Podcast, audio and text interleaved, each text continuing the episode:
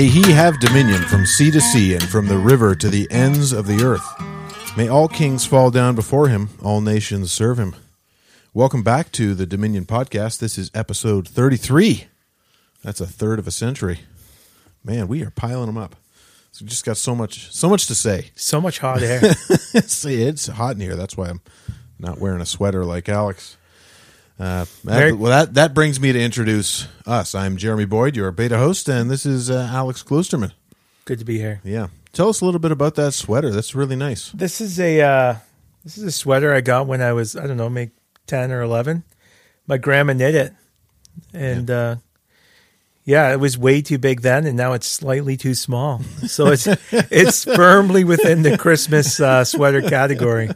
I guess she had to estimate how big you were going to get. yeah, she actually, she clearly she thought I'd be huge. So maybe the more you wear it, the more it'll stretch out. Yeah, that's well. it. Yeah. That's it.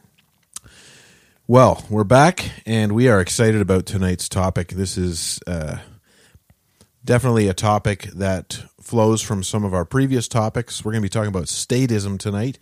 So before we get into it, I'm going to give a working definition for that, and mm-hmm. then I'll hand it over to you to mm-hmm. uh, make a couple comments uh, to start. So I would uh, define statism as the worship of state by the people and the placing of civil government in the seat of God. Mm-hmm. Now, of course, it would also encompass the activities of the state uh, in uh, taking the authority of God and taking the role of God. Yeah. Uh, but uh, what what comes to mind when I read that? Yeah, that, I, that, I think that's totally a, that's that's accurate. Um, when I think about, I want to think about this as far as what are the the God ordained relationships in the world, and and uh, think of those primarily in a covenantal sense. And what that means is we think about the responsibilities that God has given us in the various spheres that we live in, um, and the various roles that we that we take on, whether it be husband, father, son, uh, employer, you know, king, pastor, all of these different um, roles that we take on have different responsibilities and corresponding authority. And that's just built into the way that God made the world. And so statism is not just because we want to focus on some narrow, um, obscure political uh, philosophy. Mm-hmm when we talk about statism, we're talking about what is the what is the individual's relationship to the state and the state right. to the individual. And that's an important question, not because we are overly or inordinately concerned with politics, but because as Christians, we are deeply concerned um, with the rightful exercise of our responsibilities and authority. That is to right. say, with honoring God and loving our neighbor and loving God. And as the Dominion podcast, you know, we think that the right rule of God over his creation and the right rule of his image bearers under him over creation is central to how we glorify God. Which is to say, when we distort authority, um, when we uh, do that by either abdicating our responsibilities or ascribing authority to someone that they don't deserve or responsibilities that are our own, or when we ourselves assume authority right. wrongly, we actually don't honor God and uh, we don't love our neighbor and we actually we hurt people. Right. We and and this can happen in any area, any relationship. So I mean, we're we're going to be talking specifically about the area of the state, yes. the role of the state tonight. But we as Christians need to be aware that this idolatry can happen in any of the spheres yeah, of life. Exactly. And hopefully for people, you know, who want to roll their eyes and just be like, "Oh my goodness, Christians shouldn't get involved with politics." It's no, no, no. This is much, much bigger than that. And uh, hopefully, no. I mean, I doubt many people listen to our show and think that. Yeah, they would have. They would have tapered off a yes. long time ago. but um, I did want to add what we do want to talk about tonight is also Christmas and the end of statism. Right and uh, you could say the the Christian antidote to yes, statism. Yes, Christmas is the antidote to statism. Right. That's I mean, great. If, if, you look at history, statism is the, the default. It's the default. Yeah.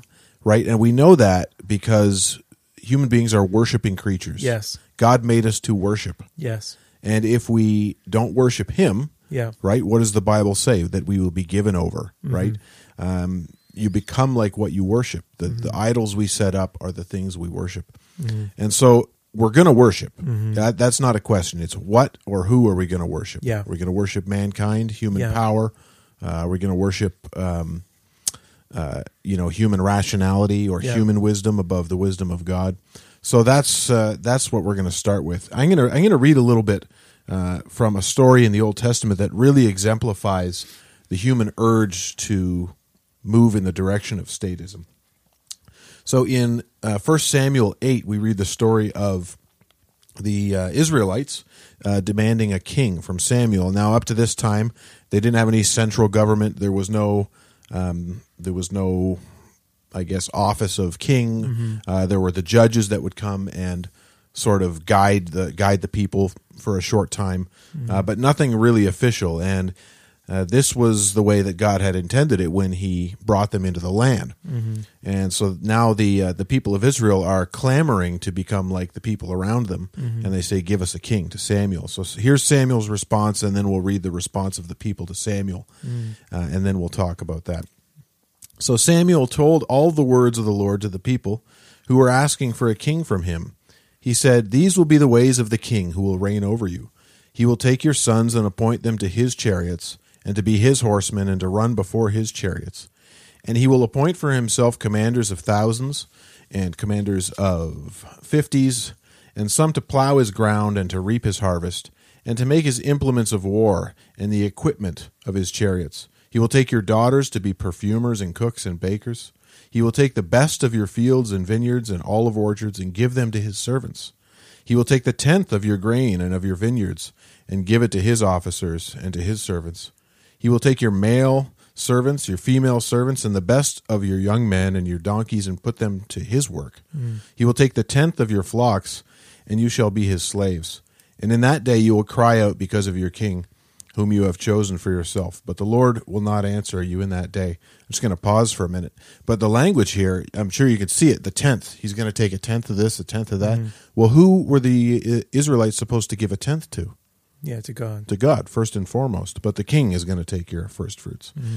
But the people refused to obey the voice of Samuel, and they said, No, but there shall be a king over us, that we also may be like the nations, and that our king may judge us and go out before us and fight our battles. And uh, Sam, and when Samuel had heard all the words of the people, he repeated them in the ears of the Lord. And the Lord said to Samuel, Obey their voice and make them a king. Samuel then said to the men of Israel, Go every man to his city. Now, what's astounding about the response of the people is that they they're saying they want the king to be in the place of God, mm-hmm. and the language they use here is the king may go out before us and fight our battles. Mm. Well, who was supposed to do that for the people of Israel? It was it was Yahweh. It was mm. the God of Israel, and and we read that in Deuteronomy chapter one verse thirty. Uh, God speaking says, "The Lord your God, who goes before you, will Himself fight for you, just as He did for you in Egypt before your eyes." This was the role of God to go out before and fight for the people. As a result, they were supposed to be His covenant people to give Him the tenth, the first fruits. Uh, you know, the son, uh, the firstborn son, was to be consecrated. All these things, but uh, the people say, "No, we want the king to do all that stuff." Yeah. Yeah. S- So when we think about idolatry and sin in any relationship, I use three words that start with A that just, I just remember them to wrongfully assume authority, to wrongfully ascribe authority, or to wrongfully abdicate of our responsibilities and authority. And you see all of these things going on with Israel, you know, that they are, but they are fundamentally ascribing to a human king that which should only be ascribed to God. That's right. A level of authority, but also the responsibility that God mm-hmm. said, listen, as the as a covenant God, I am committing myself. This is who I am. And the way that I relate to you is I am the God who goes out before you and fights your battles. And they say, no, we want someone else to do that. Mm-hmm. What we see is a constant, uh, and this is a constant danger and temptation. This is just the natural proclivity of fallen humanity. Yeah. Uh, we happen to have lived in this weird period of history where we experienced something called democracy, um, where we weren't uh, ruled in the way that humanity has always been ruled uh, by kings or or you know something approximating that. Right. Um, so it's it we I think people are naive to the way that authority and power and rule usually functions in the world. Right. And democracy is certainly not the kingdom of God. This is I mean we're we're seeing you can have a totally corrupt nation um, who votes in you know guys people who think it's Yeah. a right to kill children. It doesn't mean that they're right or that it's good. But that that's a really good text and we could go back even further to see this is really a part of um, Genesis 1 to 3. That's right. We were created, we say in Dominion, to live under and rule over. We were created in the image of God and the likeness of God. We were to, uh, you know, live as um, stewards and Right. vice regents under his authority, Yeah. obeying his word. And he tells us what our responsibilities are to take dominion Right. and to rule over creation. Yeah, Adam and Eve didn't get to pick their role or to pick their responsibilities. No. And they weren't to make up their authority. Right. But we see in Genesis 3 what's going on at a fundamental level is who are you going to trust? Did God really say? There's a doubt and then it's it's you shall not surely die. And it's okay, God says this and you say this, I'm going to go with you, which is really to say I'm going to go with me, right? right. And this is where we see at the root of human sin is the the desire for autonomy, which means self-rule. Um, and so there's this inversion of authority that humanity in its unbelief constantly desires to rule itself. And I want to say importantly, this doesn't always look like every single person wants to be the prime minister, but every single person says, I know best. Right. That kind of thing. Every man did what was right in his own eyes. Exactly. It's not them saying we want to be the king. It's saying no, no, no, no, no, no. We know that you can't be king, and we know that this is what a king should look like. Um, and and this, go ahead. I just want to take a sidebar. Yeah. That word autonomy gets thrown around a lot Yeah, lately, especially among people who are uh, opposed to mandates and lockdowns and that Yeah. sort of thing. And I under I mean I'm with them on say being- bodily autonomy. yeah, being against those things. But they, yeah, they talk about bodily autonomy. Uh, we need to be careful as Christians. I mean, we should not ascribe autonomy to ourselves for anything. yeah, I don't believe. I mean, we have uh, freedom and free will, but those are different things. Our our law comes from God, and Yeah. our bodies are His. Uh, they, they belong to Him, and so we need to use them under His law, not Yeah. by our own law. yeah, So, Yeah, just a you- little sidebar there. yeah. We belong to God. We were purchased at a price, and That's right. um, your body is a temple of the Holy Spirit. The logic of Paul is not you are your own you are your own ruler, therefore do what you want. It's Yeah. a by virtue of his death and resurrection, Christ has purchased you. You belong to him. And the purpose of your body is worship. And therefore act accordingly. Um, so in the one sense, when when we say we affirm bodily autonomy and the right to make medical decisions for oneself. There's a sense in which that's totally true. If what you mean is the individual has ultimate human authority Right. over their body, but even that, it's like, well, says who? Yeah, And you need to actually root that in something transcendent. your conscience needs to be uh, needs to be informed by Scripture Well, and by God. and and where does that idea of the individual one? What's the individual? Yeah. Uh, and two, why do you have that right? And why would I not have the right to override that, et cetera, et cetera, et cetera? All of that is informed by God. So everyone has to make some fundamental claim um, to a transcendent source of authority. Uh, you know, otherwise it's just incoherent. So this is the danger of of society and of the proclivity in our hearts over and over again, as we just saw with the Israelites, is to ascribe um, the authority that only God has, or to abdicate the responsibilities that He says we have and place them on the state. And Canadian culture has been doing this for a long time. In I was going to say little, they're not little, they are subtle ways. Um, we see this in education. Most, sorry, I think many Christians don't realize that their ch- if you were to say, "Do you know your child has a state education?" they would be like, "What?" You know, like, no, they don't. They go to public school. Yeah. We say public. It's like, okay, well, who runs the, The- school? Who is making their curriculum? It's not the public. Yeah. So we use this word public to kind of, I mean, hopefully originally it meant something like, well, hopefully the public is weighing on this. We're a democracy. But really, public things are government run things. Right. The person with the responsibility and the authority in that institution, public institutions, is the state. And so um, Christians have had to do a lot of thinking in the last couple of decades about, well, wait a second, whose responsibility is education and what authority do we have?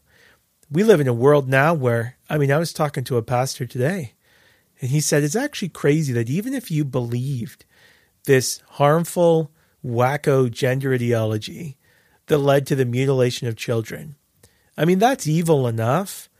But it's like, say you got roped into that under a false sense of compassion or whatever.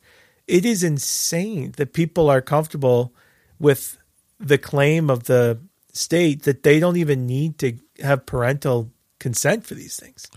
Yeah, it's Like- bonkers. It, it it's like okay, cool. You're in that. You believe that ideology. You, you mean you're fine with your child talking Yep. to a counselor, potentially getting recommended to a procedure or having an abortion without your knowledge. Yeah. That's a total abdication of your responsibility to protect and to provide, mm-hmm. and it's the assumption on their part of a role that God has given you.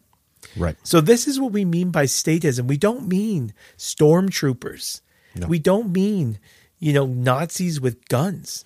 It can it can take that form, It but can. in our context, it's not taking that. No, form. it's it's wherever you abdicate uh, what God has told you to do to the state, and wherever they take it um, from you. and whenever they attempt to fulfill the role of God, Yeah.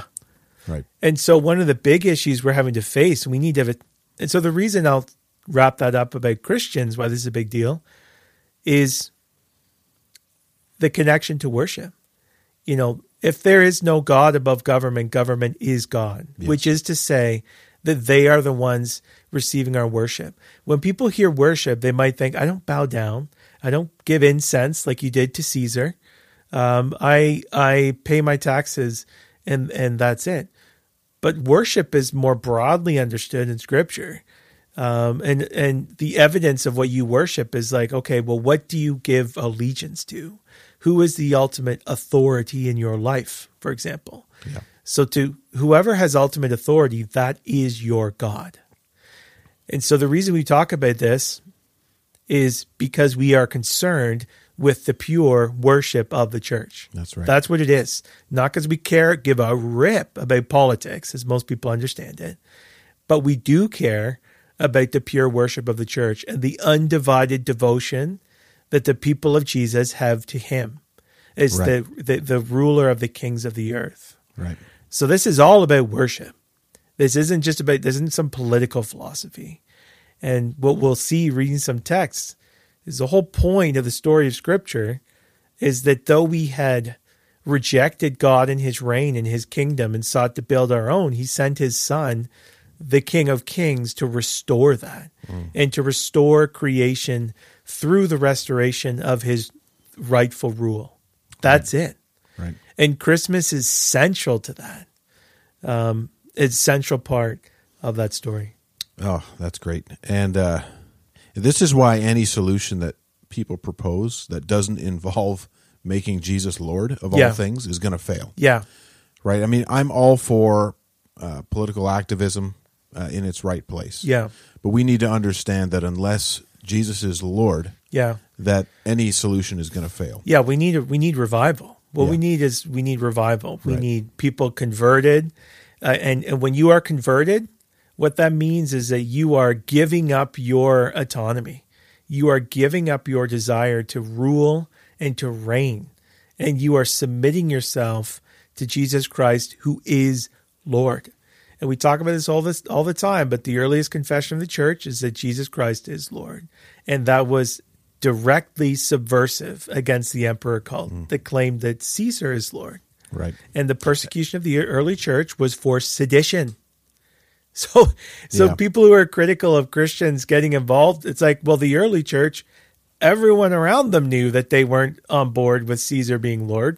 You Mm-hmm. know, it's like, why is that all of a sudden the sin? Yeah, and they didn't they didn't necessarily even have to push the point that much. All they had to do was say there's another king named Jesus, Yeah, right? That was enough Yeah. for them to get their heads chopped off Yeah. and be crucified. yeah, And so this uh you know this tendency in evangelicalism right now to say, well, we just need to not get involved with politics.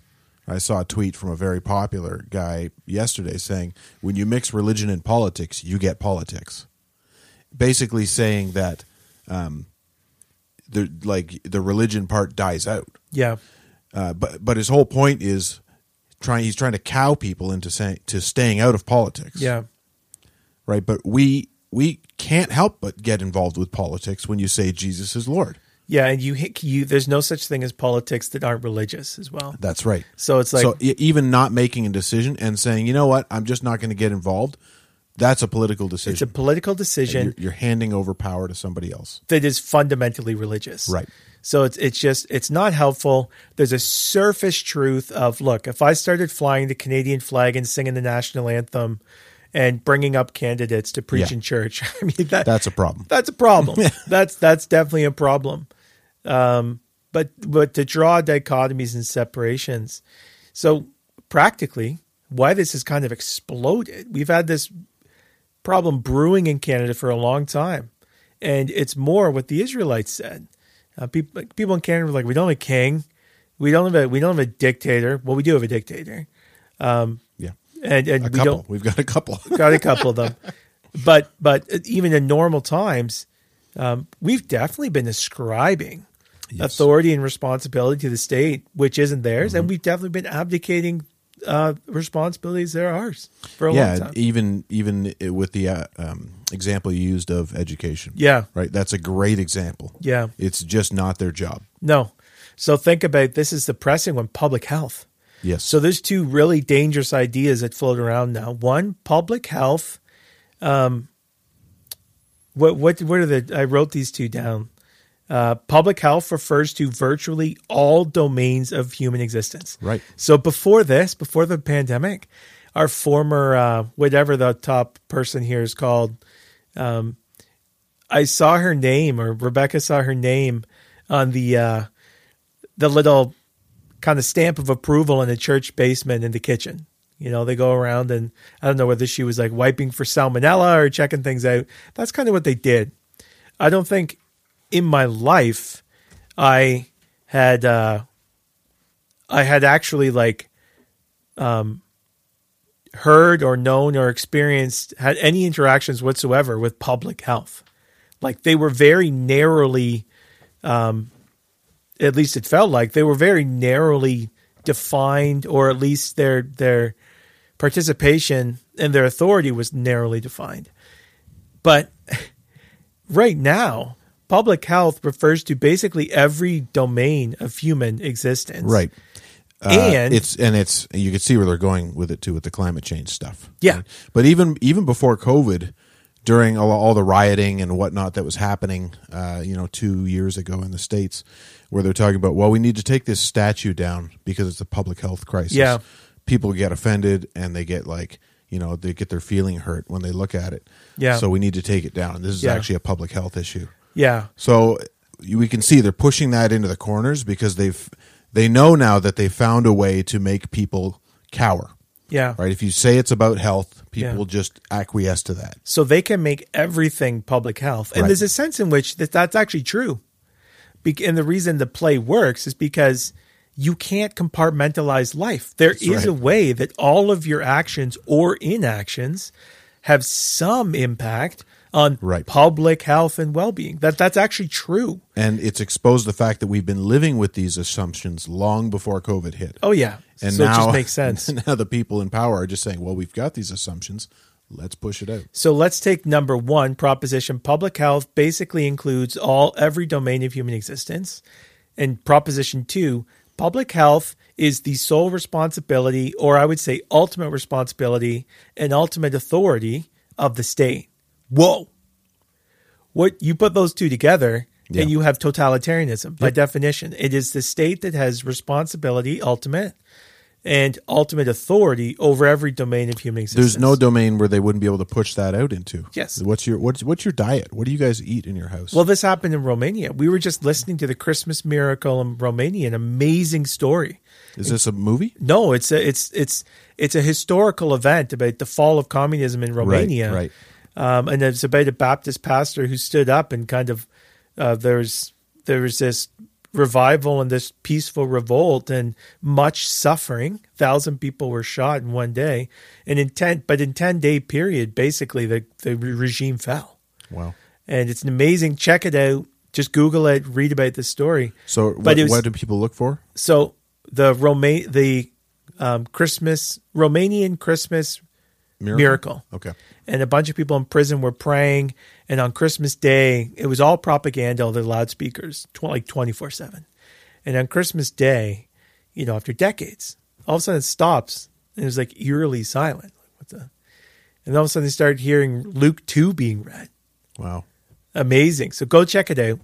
But what's incredible, and many people recognize this, um, public safety and well being has been the justification of so much evil and the the um, a power grab by people since forever, even in the Israel Israelites. Why did they want to give that guy authority? He'll keep us safe. Yeah. He'll go out and fight He'll our go out for us. So the, the the proclivity towards statism is often built on fear, it, and, Yes. and and real human need. And like your previous point about um, abdicating responsibility, Yeah, a lot of it is we just don't want to do it. yeah, So take the education thing. Parents don't want to do it. yeah, Let's let somebody else do it. Yeah. Health, whatever. I just want to be able to do whatever and go to the hospital when I get hurt and Yeah. not worry about it. yeah, As Well, if, as if there's no other options for, for care. But uh, it's it's all just an abdication of public uh, responsibility, like um, unemployment benefits. I mean, Yeah. there's, like there's so many areas of our of our culture where it's like, well, I'll just let them deal with that. Well, even the way we talk about it, like today we were at the dentist, Beck was at the dentist with the girls, and we actually, um, you know, get some help paying for that. Right. And the, the the lady there, sweet lady, I think said something like, "Oh, like you should get this kind of thing." And Beck's like, "Well, why should me?" And it's kind of like, "Well." It's not. It doesn't mean anything to them. Like it's just numbers on the line. It's like, well, no, there's no such thing as government money. Yeah. It comes from somewhere. Like it's actually talking about them in godlike ways, as if they are Right. um, omnipotent, as if they are the ones that generate money. Yeah. And the only reason I don't have it is if you don't give it to me. That's right. But what if? No, no, no, no. That's You sound like, you sound like Michael Moore there. It's like you're deifying. yeah, it's like you're deifying the government Yeah. as, as if they're capable of doing things they're only just God sitting. can They're just sitting on a hoard of gold. that they can keep manufacturing. yeah. But it's like, no, no, it comes from you that it's your responsibility Yeah. to make. And then we should come together and say, as a, take our responsibility democratically and say, how would we like this to be used? If we want to say to help provide for healthcare, that's great. But it's, but politicians say we do this for you and we say they do this for us. It's like, no, that's just not Yeah. true. So we see this in the way people even talk about uh, healthcare and education. They say Yeah. it's we have free healthcare. We Yeah. have free. No, it's not free. yeah, but You, exactly. do, you don't understand how it works. Yeah. uh, you don't get a bill for it Yeah. specifically, but you get a bill for it every time you uh, you pay. You know, you get your pay stub, and there's forty percent missing. Yes. right? Um, you ever see that video on the internet of the kid gets in the back of the car? He's got he's just got his first paycheck from his first job. It was it's like a viral video on No, the haven't internet. and it. so the parents taping taping it, and he's all ex- so excited. First paycheck. He's probably done the math in his head. Well, I make this much an hour. I worked this many hours. He's expecting this chunk of cash. Opens the envelope and he's just looking at it, and his he's just crestfallen, and he's like throws it down. The parents start laughing at him. it's like welcome to statism. Yes. That's amazing. Also, I think it's the second time you used the word crestfallen, and it's a great word. It is a good word. Yeah. Yeah. Um, so how does this how does this tie into Christmas? I mean, at this point, we That's should right. be we should be saying, yeah, We got to turn the corner it, it's not actually good to ascribe to the state that which belongs to God or to abdicate my responsibilities to them. That doesn't honor God. And in the end, it doesn't help people. Right.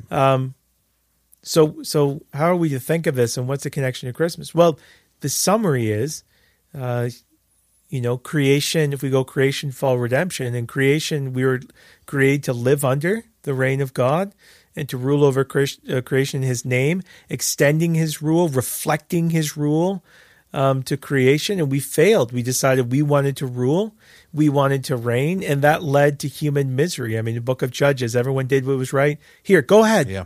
Book of Judges is Yep. like a gross. It's hard to read. Ah, it is. It, it's like makes you want to vomit kind of book. But it's, It's, meant it's to. almost like reading current events, though. When you're reading it, like this is just like the craziness we're seeing now. Yeah. This is this is a, a society in chaos. doing what it wants. Yeah, lawlessness, Yeah. lawlessness. Lawlessness while it thinks it's reigning. And then the purpose of the Messiah, God's promise was always, we see this build through Scripture, to bless the nations um, through his people and to redeem his people and to crush the head of the serpent. And the way he was going to do that was reestablishing his rule. This is the theme of dominion and kingdom through Scripture. And if we miss that, we just miss everything. So I'm gonna I'm gonna read some maybe uh, popular Christmas texts in Luke Yeah. and just point out some of these things. So Luke 130, um, the angel of Mary, the angel said to her, "Do not be afraid, Mary, for you have found favor with God, and behold, you will conceive in your womb and bear a son. You shall call his name Jesus, and he will be called the Son of the Most High. And the Lord God will give to him the throne of his father David." So the the the Jesus Christ is the promised Messiah, which is the anointed one, which is the king that was promised.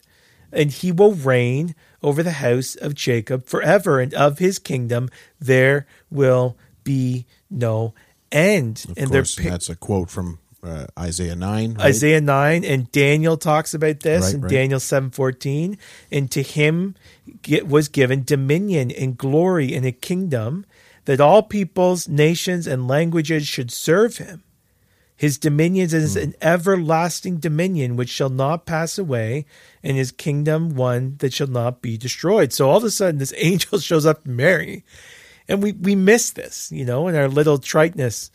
It's like when Jesus came the one who was promised to come and rule the entire world and to overcome the rule of all tyrants and dictators which we which we all are in our hearts and we love and we end up following and and becoming um was going to be born to her that's that's what's going to happen and his kingdom is actually going to never end um, we see that continuing on in Luke, that he is a Messiah. The angel said to them, Fear not, for behold, I bring to you good news of great joy that will be for all people. What is the gospel? What is the good news? Unto you is born this day in the city of David a Savior, who is Christ the Lord, the Messiah, the Lord. So the good news of Christmas has everything to do with the authority of Jesus Christ as a king. Has everything to do with that. And his dominion over the earth. Um,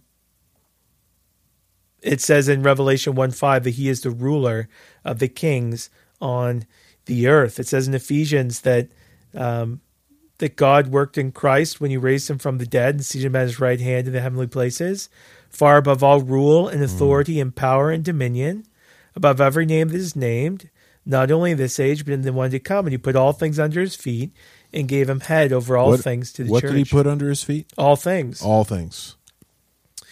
Um, And so often we think that we treat the kingdom of God as if the the reign of God came. I mean, Jesus' first words is it Mark? He said, Repent, for the kingdom of God is at hand. Yeah. Like there is a sense in which we await the full coming of the kingdom. I'll read this. But there is a sense in which with the king, Jesus Christ, um, his kingdom has come. That is the exercise of his reign over his people um, in his place, right? God's reign over his people in his place. So,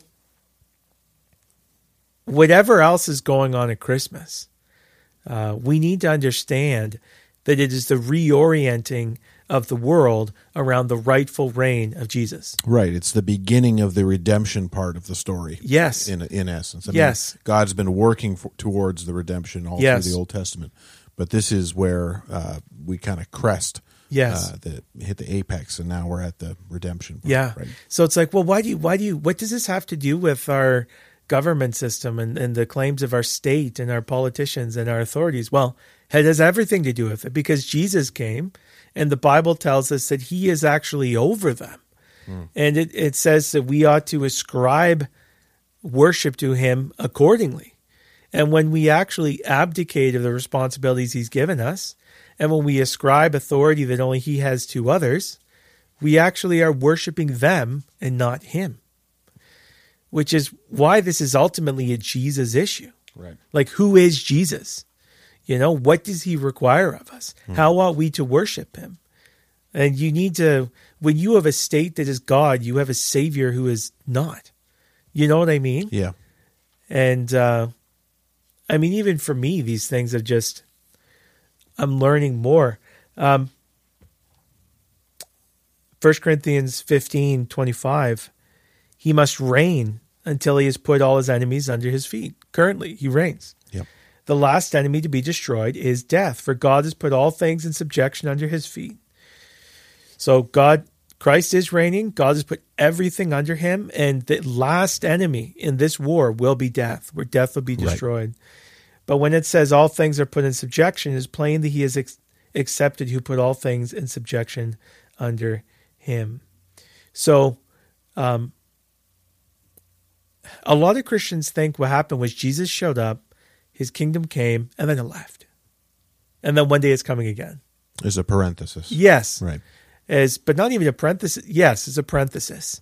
Um, and in between, it's like we just reverted to the way it was before he came, right? Where rule and authority and dominion are are dis, are we're to allow those things to be distorted, right? Or that's a separate issue from worship, or that's just politics, or that doesn't have anything to do with the mission and, of the church whatsoever. It's like, no, the, the mission of the church is the worship of God. And we do that through Jesus Christ, who is currently the king of the rulers of the earth, and he is over them. And he calls them to repent. Uh, the Great Commission implies this. All authority in heaven and earth has been given to me. Therefore, go. Like yes. Our min- missions and evangelism are rooted in the fact that he's been given authority. Right. So you cannot, you, we have to get this authority thing right. And one of the great enemies to the church right now is the false gospel of statism. Right. It is a false gospel. Can we take a little side trip in Please. Romans 13 here? Let's I let's mean, do it. Um, Everybody's new life verse, Yeah. right? But we see this even even here, and I want to I want to tie this into worship, right? Yeah. Because everybody is quoting this. Both sides of the argument are quoting this to justify how they are how they are exercising their worship. Yeah. um, or as we would say, are abdicating their worship, Mm-hmm. right? But in verse uh, four, speaking of the speaking of the authority, it says, "For he is God's servant for your good." Mm. Whatever else you take from this passage, it is clear that the kings of the world, the the premiers, the chancellors, the presidents and prime ministers, are servants of Almighty God Yeah. right? So whatever else we take from it, they ought to be doing God's will as His servants. And it actually uses the word deacon in, in Greek. This Yes. is this, the the word we would use for the deacons in the church. And so they do not have the authority or the right to go beyond their bounds and regulate worship, Mm-hmm. Yeah. for instance. or to they don't have the right to define themselves like you can't quote Right. romans 13 and then say simultaneously but they're not believers and they don't believe this verse and they can say that they are whatever they want Yeah. it doesn't work both ways so we are subject to them as god defines them this is true of any relationship we need to get this you can't as a husband pick the verse about your wife being submissive to you and then redefine your responsibilities as I can do and ask and say anything I want and then jump to the Bible and say and it says you have to obey me. And No. an elder or a pastor of a church can't define their own role either. No. So we would say the same thing there. Yeah, we would submit to you in as much as you are functioning with within the way that God defines your role. And we would see that with parents and children. We see that with spouses. We see that with church, with every relationship. But you know that you are moving towards statism, if not fully embracing it, when you apply a different standard, a relational standard to the state, right? It's like, whoa, why are they not subject to all of the other um, biblical principles you apply to every other relationship? And it's like, well, because you're statists. Right. You are you are thinking of the state in a wrong way, um, and and I think,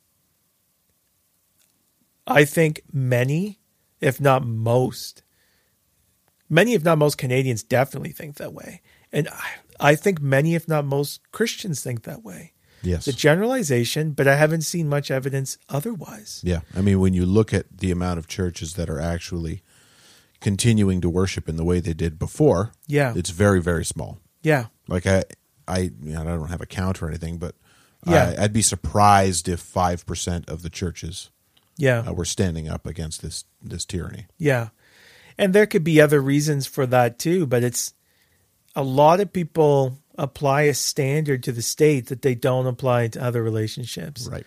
And that's that's a problem. So I anyway, I took us off a little bit there. I don't want to I don't want to talk too much about that, but let's get back to Christmas. how Christmas and Christ's Christmas, advent baby. is the um, antidote, Yes. the antidote for statism, right? Yes. Yeah. Um and yeah, maybe we'll just close and, and just thinking and reflecting on that. Um, what a joy and what a privilege as Christians it is to live in light of the fact that the King has come. And to maybe this Christmas be thinking um, more about the fact that Jesus has come to claim dominion. And uh, when he died and rose and ascended, he was given dominion. And all things were subjected, and our worship of him ought to reflect um, his identity as the king. That doesn't mean that he does away with all form of rule in the world at all. We've talked about that sphere authority. That yes, Romans thirteen, the government is God's servant, and and so I may reject their idolatrous uh, claims in a particular area of my life, like governing the worship of the church or Who I uh, can have over for Christmas or dinner. authority over my yeah authority over my children. Yeah. Uh, I I still pay my taxes. I drive the speed limit. If I committed a criminal offense, I would, you know, I I would.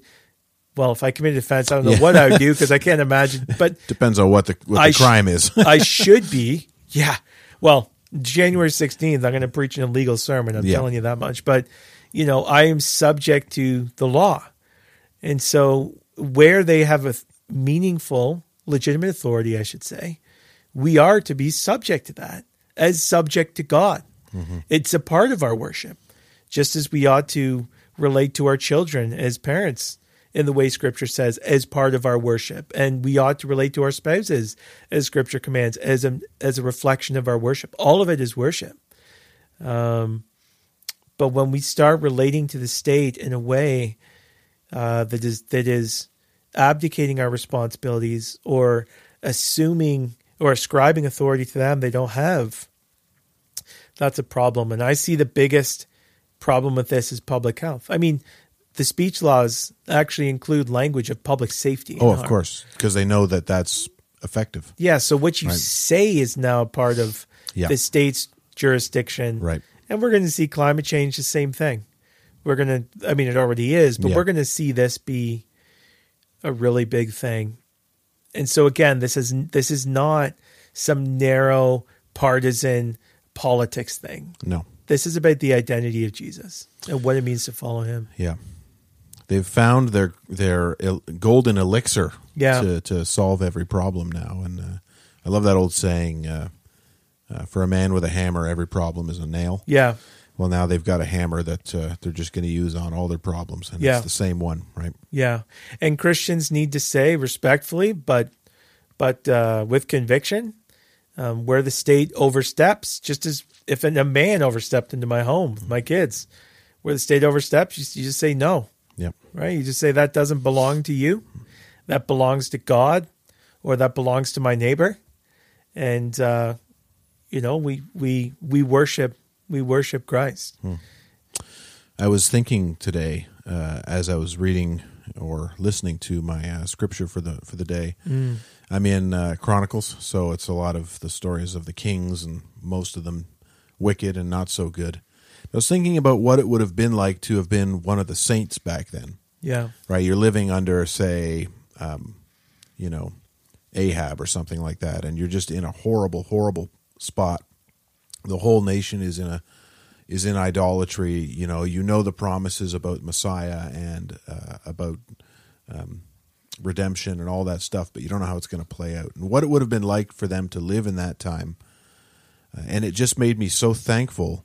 And you mentioned this, like we live in a post Advent time now, so man, what a blessing for us. yeah, We've we've seen uh, we've seen the, the kingdoms of this earth Yeah. be put under Jesus' feet. yes, We're we're living after that, and so we can look back and and and uh, learn so much um, from the Old Testament saints, and and just uh, man, how thankful we should be every day that Yeah. that we are where we are and when we are.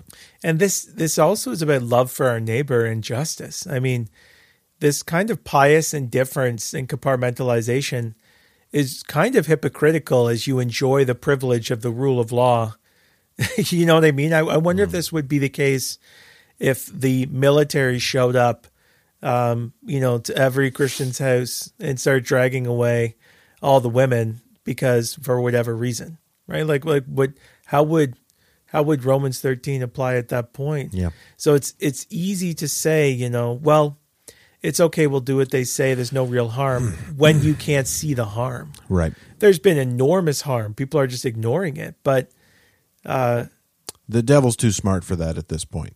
yeah, right? He he knows that if he pushes too hard, that people would get wise. yeah, But because it's such a subtle attack, uh, I sent you a, a meme this week of uh, uh, two pictures. One of them was a bunch of guys holding guns, like Yeah. you know, and then the other one was a family around a Christmas table eating Yeah. Christmas dinner, and it said what you thought the revolution would look like, yeah, what the revolution actually looks like. yeah, Like we're not gonna, it's not gonna be thugs in the streets with guns.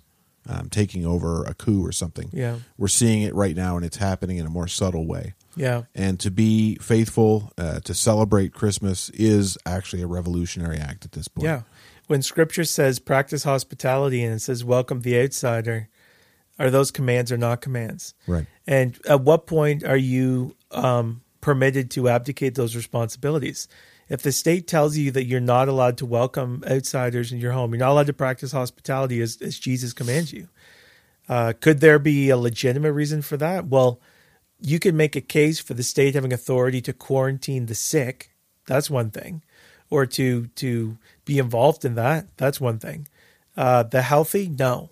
yeah Um, So, and also, it's like, is there no more responsibility on any of us to make decisions in our life regarding risk? If you are not allowed to make any decisions regarding risk, and that's the state's decision, there's no such thing as individual responsibility, right? yeah So it's like, no, no, I can decide the risk of meeting together with people over something as fundamental as a meal. People think it's not a big deal, but it's actually a huge deal. It's not a big deal in that, sure, give up a dinner, but it's saying like someone other than me has the responsibility and the authority to make decisions about the risk of eating with people. yeah That's a very dangerous idea. or even um, making decisions about how i'm to love my family Yeah. Right because those are loving acts Yeah. cooking and hospitality and, and just being together Yeah. And it's we've talked before. It's not actually a sin to get sick. Hmm. And nowhere in the Bible are we to take the responsibility to never ever ever let anyone get sick. If we are sick, we quarantine. And no, you can't make the argument, well you don't know if you are sick. Well then you can't live human Man. life if you can Yeah. never know you're sick. that's that's the end to human culture and Yeah. civilization Yeah. there are risks that are permitted and required in order to live. a life, and and everyone makes those. We talked about this. People drive cars. Yeah. You know, when you all start stop driving cars and you you build a bunker and you stay in there, I'll start listening to you. But until then, you're just a hypocrite because you are taking risks with other people's lives every single day, and that's fine. Um, so, anyways, this Christmas we need to rejoice. Amen. This is our the, our worship of Jesus the King, our understanding of how we ought to love our neighbor and love him in this world, of the reordering of the universe around him, but also the uh, delegation of authority to the right spheres and the responsibilities that he defines as we live according to his word that way. That is how we worship. That is how we glorify him. So enjoy Christmas. If you feel compelled, fill up your table um, and rejoice. The king has come. Amen. Has he ever? So I'm going to leave us with this from Ro- uh, Revelation chapter 11. I almost said Revelations chapter 11. We would have got some uh, angry hate mail for that one. the book of Revelation, chapter 11, verse 15 and on. Then the seventh angel blew his trumpet, and there was a loud, and there were loud voices in heaven saying, The kingdom of the world has become the kingdom of our Lord and of his Christ. Come on. And he shall reign forever and ever. And the twenty four elders who sit on their thrones before God fell on their faces and worshipped God, saying, We give thanks to you, Lord God Almighty, who was and who who is and who was, for you have taken your great power and begun to reign. The nations raged, but your wrath came, and the time for the dead to be judged, and for rewarding your servants, the prophets and saints, and those who fear your name, both small and great, and for destroying the destroyers of the earth. We'll see you next time on the Dominion Podcast.